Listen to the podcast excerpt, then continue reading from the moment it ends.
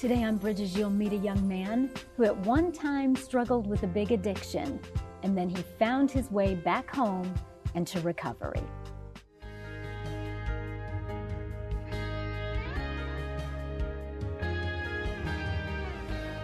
I'm Monica Schmelter, and I'm glad that you could join us today on Bridges, where we bring you hope for the journey. My guest today is Blake Hamill. And Blake, it's good to have you back again on Bridges. It's excellent to be back. Thank you. You know, Blake, I would like us to start out with a little bit about your story again. I know you've been on before, but some people might not have ever met you. But it was on my heart to kind of do a series on prodigals and the prodigal journey. And I know that you had one of those, and your prodigal journey uh, really includes a big addiction and a struggle with that, even though you came from a good Christian home. Um, so let's start with your story. Absolutely, Monica. So, my story starts in a very loving and supportive home. Uh, my family always told me that they loved me every single night, never had to wonder where my next meal was coming from. I was always provided for. Um, I uh, got into addiction around uh, 16, and it just escalated from there. Um, it went from you know the party scene to an isolated um, addiction, and uh, it just got worse and worse to the point where I was using needles, um, I was smoking crack, drinking every single day. That's that's a big addiction, and it started young. You're talking about 16. I'm thinking you were probably still in high school. Yes, ma'am. So was it a thing like where you were just around people that were using drugs, and you started experimenting, and before you knew, you were like locked, or what happened? Absolutely. So. Um, before I even tried drugs, I think this is a notable thing to bring up in my story. Um, I had some um, some really big issues like depression, anxiety. Um, felt like an outcast, uh, a pariah of society, and um, and so with that negative thinking, um, I just took drugs with it, and it just went Yeah. into Yeah. you know a danger zone. So a lot of people would say Blake, and, and I'm a mom, so I- you know, from a- from a mom's heart, I, I think probably as as our son was growing up, my thought process was, well, if his dad and I are Christians and we're praying for him every day and we're saying we love you and you're being right supported and all the things. How did the like the anxiety and the depression and feeling like an outcast? How did those things? Because a lot of people think if you come from a good home, like that's just not ever going to happen. Yeah, uh, that's a good point. So, I mean, what what the devil intended for me um, to destroy me, Yeah. um, I let him for a good while because you know I had a choice to listen to the devil's words or my family's words, which you know they were telling me who God says I am and that I'm loved every single day unconditionally. But I chose to listen to the voice that was uh, darker and more destructive. Yeah. And I know that, you know, when it comes to addiction, there can be sometimes a controversial discussion whether addiction is a choice or it's a disease or whether you're born that way or whether you're not. And I, I guess, and I'm not a medical expert, so I don't know. My thought process from just doing this show for so many years and talking to people who really get in bondage to an addiction is that it does start with a choice. But for some people, once they open that door, it's harder for them to walk away. Like some people can party and get high and then say, you know, this is really stupid. It's not working for me. I'm going to walk away. But for other people, they're caught and they're in a bondage and it's just not impossible because nothing's impossible with God, but it's harder to walk away. Was that kind of your experience or? Yes. So, um, at an early age, I, I mentioned I had, uh you know, really bad issues with anxiety, depression.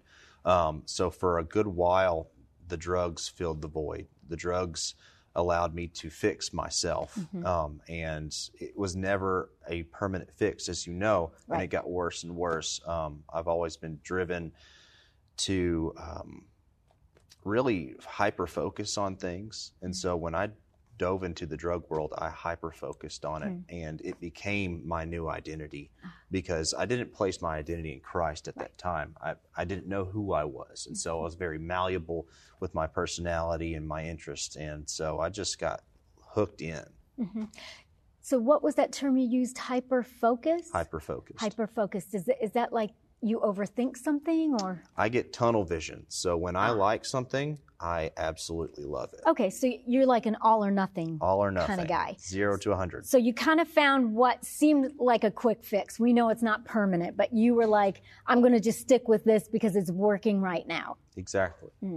okay did your parents know like when you were at those young ages like 16 did they have an idea that there's a problem Oh, they had a great idea. Mm-hmm. Um, so I, I'll never forget it. I was 16, 17 years old, and I was uh, uh, I was about to graduate high school, and I got arrested for the first time uh, with possession of cocaine. When you were in high school? When I was in high school, and um, I was in the back of the uh, the police cruiser, and my mom came up, and you could just see the shock and dismay on her face, and uh, that face still today is, you know, one of the faces of you know disapproval of oh no i've really done it this time mm-hmm. and i you know displeased my mother Yeah.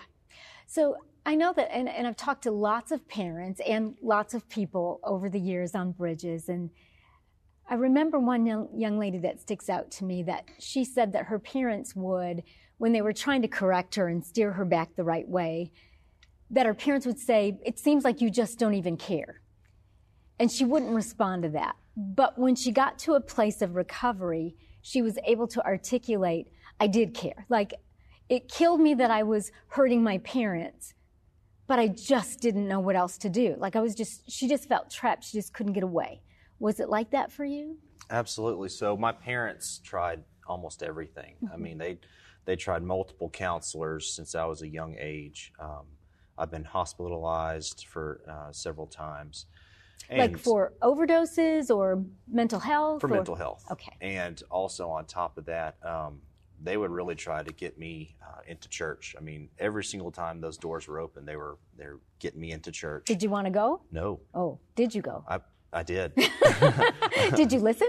no. Uh, yeah. and uh, so I pushed back um, Yeah. equally as hard, and um, you know it it was really just a battle. I often uh, would hear my father say, you know, just stop, just stop. Right. Mm-hmm. And in my mind, I'm like, that's just not an option, um, because in my mind, I'm convinced that I need this this chemical in my life to Mm-hmm. make me better, which is also destroying me. And so you have that insanity going on. Yeah. Um, and so for me, I was convinced, and um, I couldn't be convinced otherwise. Yeah. Yeah. So I want to do this. The only reason that I'm doing this show and we're talking about Blake's story, my prayer is that it will bring us all hope because Blake is no longer in this really dark place that we're talking about. And so I want us to keep telling your story, but I, I hope right now you could just talk about the fact that not only are you living clean and sober, mm-hmm. but you're helping other people to do so also now. Amen. Yeah, absolutely. So today I'm actually being able to be a ray of hope for other people that are just trying their hardest to get out of this addiction and they don't know where to turn, they don't know who to go to. Right. Um, they have a shred of hope in God and they're just clinging on to Yeah. that. And so today I'm able to do that. Yeah. And and that's that's a miracle. And we're going to meet your mom in another show who just never stopped praying for you and I'm sure that your dad never did too. Amen. But my my point in doing all of this is to help people to understand what the person who gets trapped like kind of what they're thinking, what they're going through and you, you talked about the shred of hope was God, but there was a time in your life that you weren't even open to God Right. or you had closed the door. I knew he existed, Mm-hmm. but um, I thought I was a lost cause. I thought he'll do it for everybody but me. Yeah. You really didn't see a way out. I didn't. So, how bad did it get for you, Blake? Uh, it got really bad to the point where I committed, tried to commit suicide several No. times. Um, and also, I mean, I, I had some overdoses, um, had to be hospitalized for many different things, according to drugs. Yeah. What, what about your parents' response to all of that? That had to be hard for them. It was really hard. Um, so I remember it was 2012, and I had been hospitalized. I was in the ER for a really bad infection due to me uh, shooting up drugs. And um, I had my girlfriend at the time there with my mother, and my mom looked at her and she goes, "You need to know what you're getting into because my son has a demon, and he he's a great great boy, but right now he's just he's not in a good place." And uh, she was right. You know, Yeah. I I was totally held down by this addiction, and even though I've always had this cheerful. Um, I mean, it was moreover a uh, a a nice inflection and nice personality. The dirt would come up really quick, and you would see the manipulative side, um, Yeah. the hurtful side, um, the really afflicted side. Yeah. There's no other way to say it. Yeah. And it's interesting that you say it that way because when a person is steeped in addiction, you, you have to lie to cover it up, right? You Oh. have to be manipulative, like because pe- we inherently, like, we know that's wrong. Right. You had to know it was wrong. Absolutely. So did you lie? All the time. All I, the time. I forgot which lies I had told to people. I couldn't keep up.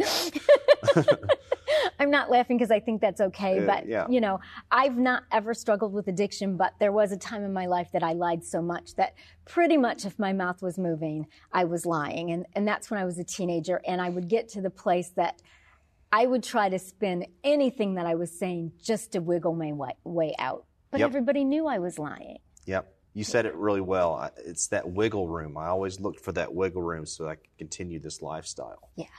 Yeah, and and that's probably what most anybody that's steeped in addiction is trying to do, right? They know it's wrong, but you don't want to get caught. Right. Yeah. And the devil wants you to stay there. The Yeah. devil wants you to try to find every single avenue to remain in that bondage. Yeah. And the family's working really hard to get you free, hmm but you just didn't see it. Do you have siblings? I do. I have a younger brother. He's three years younger than I. 3 years younger and I'm I'm thinking he saw what you were going through. He did, and um, you know, he was able to show me that uh, he was displeased with my actions and he wanted better for me. Um, you know, he was a normal uh, kid in high school, and he was able to party just like anybody else, but um, it never got to addiction with him. Yeah. And that's the thing. We never know if we're that one. Right. That's the thing when we open that door, none of us walk into any of that thinking this is just going to own me someday, mm-hmm. right? And ruin my life. But for some people, I think it's really hard to walk away. We've got to take a break. I want you to stay with us today on Bridges. When we come back, we're going to hear more about Blake's story and his road to recovery.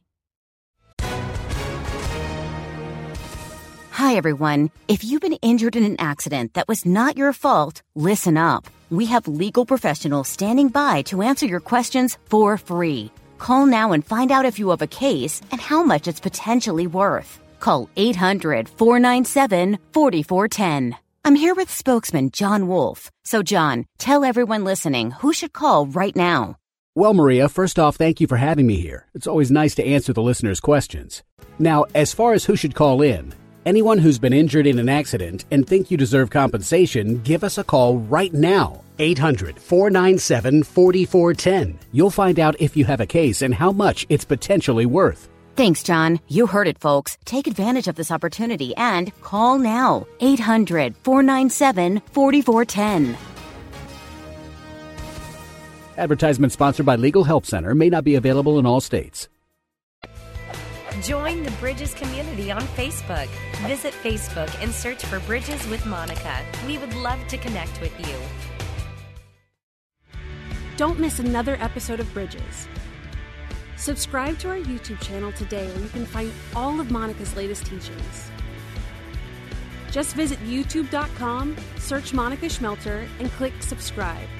Once subscribed, click the bell icon to get notified when a new episode is available.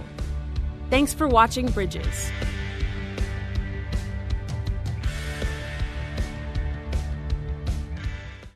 God's word says you're an overcomer. It takes training, it takes discipline. And so when you're fighting that good fight of the faith, you take your story, whatever it is, and you saturate it in faith and you fight for it. Visit monicaschmelter.com to schedule Monica to speak at your next event. If you're just joining me today on Bridges, Blake Hamill is my guest, and we're talking about his story of addiction, of being a prodigal, but also his road to recovery. So, Blake, you've been um, regrettably in some really dark places and some tight spots. And I'm sure that your mom and dad, as we've talked, had to be so concerned. And you talked about your little brother being displeased with your behavior. And that had to be even hard on a young man who's already struggling Mm-hmm. with depression, anxiety, and addiction. How many years did that lifestyle last for you? I want to say 10 to 12 years. It's a lot of years because you're a young man. So you spent a lot of years of your life I did. in that. What, you know, what was the point that you saw the light of day or you had the thought, with God's help, I'm going to turn this around? I I saw it several times. So um, my life was spared. I went through a really bad car wreck. Um, I mean, I just I went through the gamut of all the injuries that I got from that, and I knew God still had a plan for me. At that point, um, this was 2012. I sought help for the first time. I went to some meetings, um, and um, it was short lived because I didn't have any endurance. I didn't have the people that were well i always had the people that were able to stand beside me and encourage me but i wasn't ready to receive it and walk a long ways i, I wanted it to be a sprint and it's really a marathon Yeah.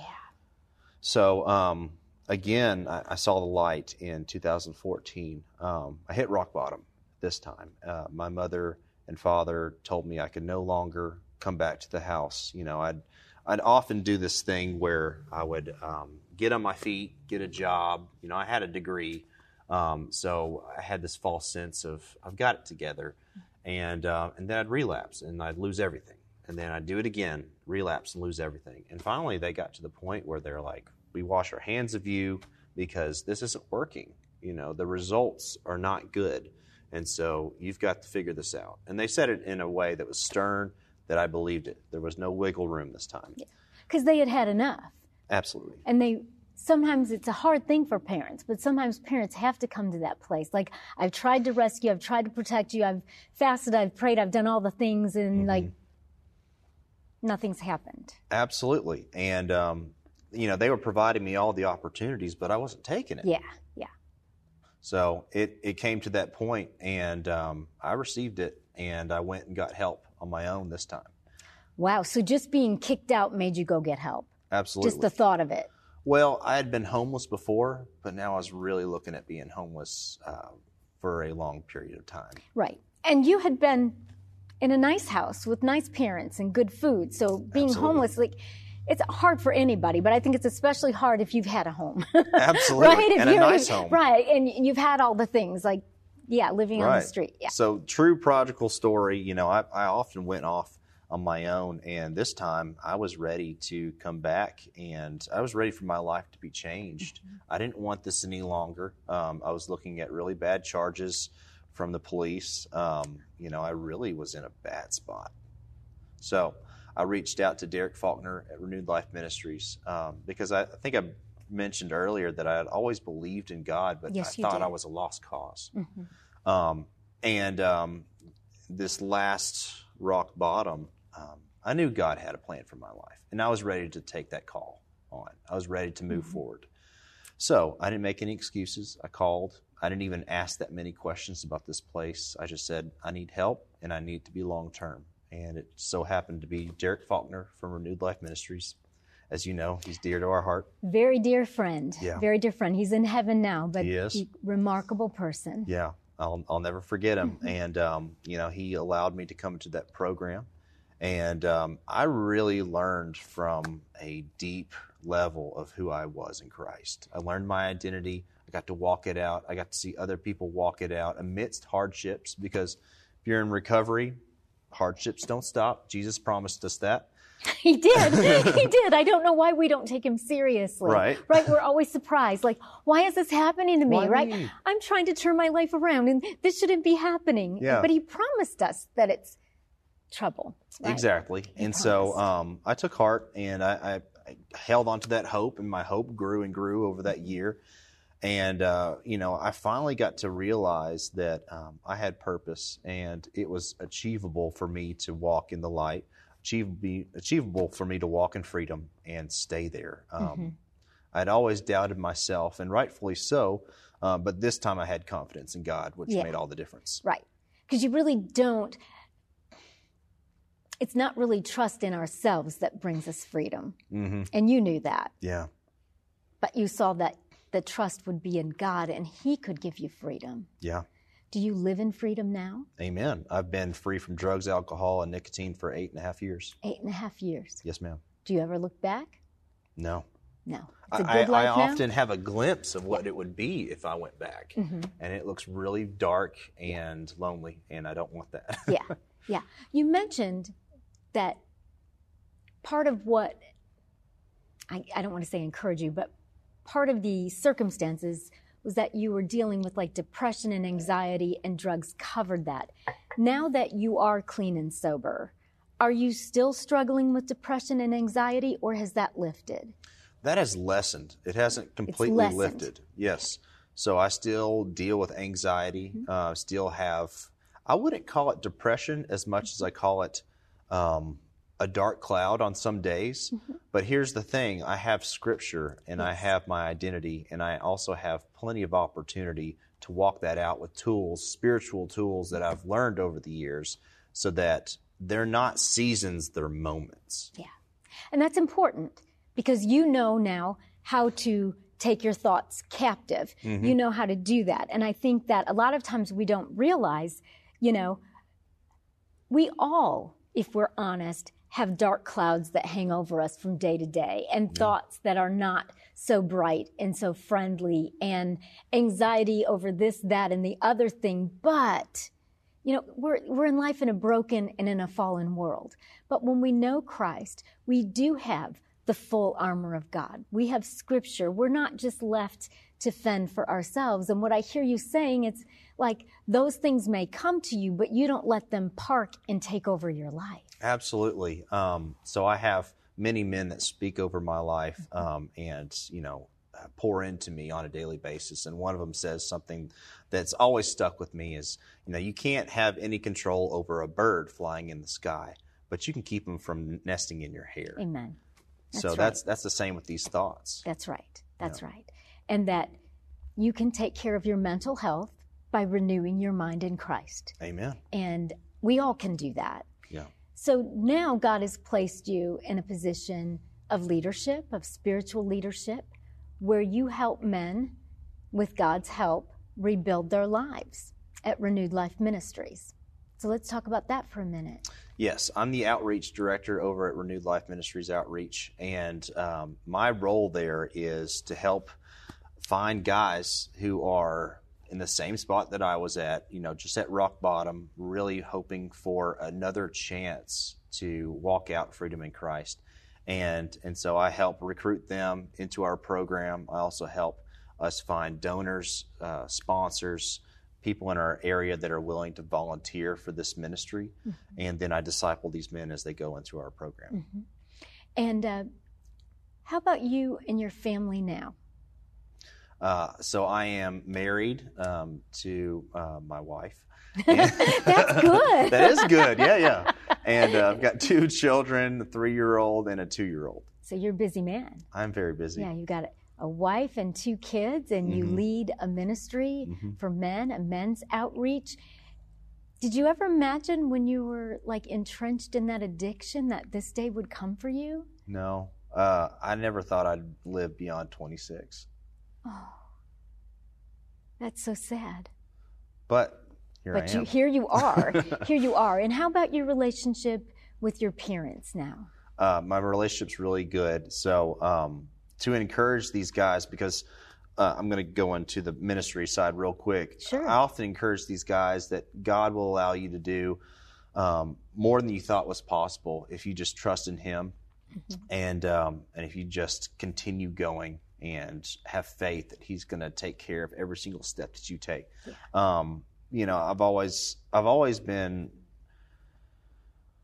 very skeptical about my future, as I said, and didn't think I would live beyond 26. And um, as I've walked in freedom, I've developed a new relationship with my parents, new relationship with them that is, it's got a foundation today, and that's different.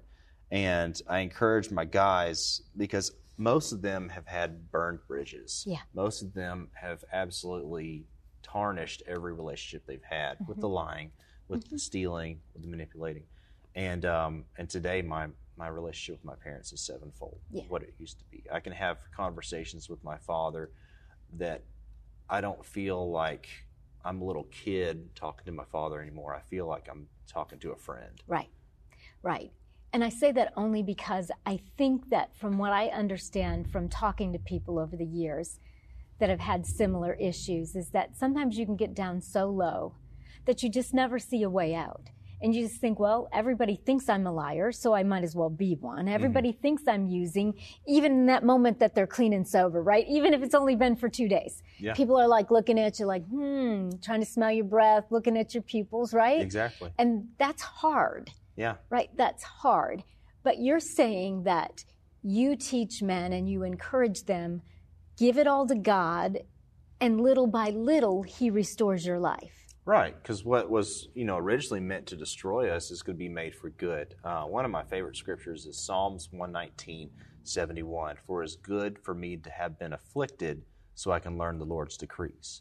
Now that shows me that God never intended for me to be in addiction, Right. but what was used to destroy me at one point will become good for later on because it taught me to be dependent upon the Lord. Yes. Like the anxiety and depression, those things today caused me to be dependent on the Lord, Yes. to need Him that much more. Mm-hmm. And so my past is the same thing. It's the same thing for these guys. If they can continue walking in freedom in Christ, they can be a light for others Yeah. that other people couldn't reach. Right. Because, you know, like someone like myself who hasn't gone that path, it's not that I can't pray, it's not that I can't believe, and it's not that I don't love. That's not the issue. But I haven't been in that pit. I've been in other pits, Yeah. but I haven't been in that pit. So there's something about when a person can say, you know, I've been there, like, and I was there for this many years. Um, that's quite a story. Well, we are out of time, Blake, but thank you so much for coming today. Stay tuned. Monica will be right back. If you hadn't done blah, blah, blah, this wouldn't have happened. And let me say this to you if you think that you are in a mess of your own making, you are still an overcomer.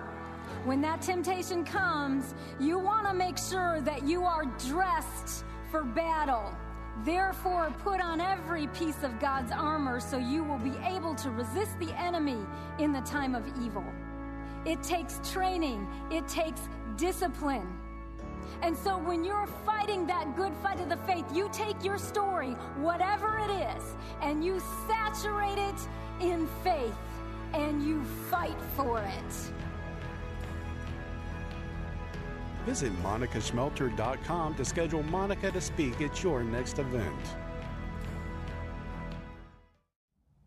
Today on Bridges, we heard the story of a prodigal who battled addiction and his mom who would not stop praying.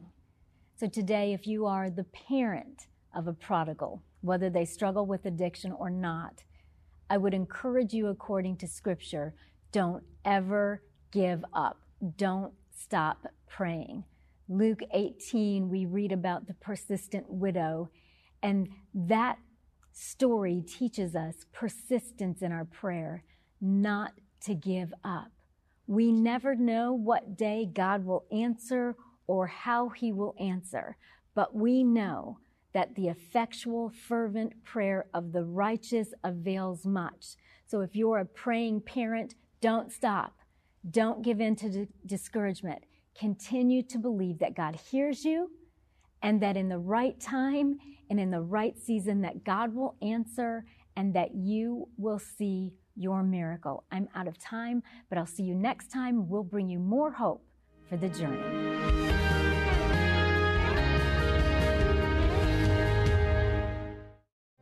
Hey, friend, I'm Brooke McGlothlin, host of the Everyday Prayers Podcast, a ministry of million praying moms.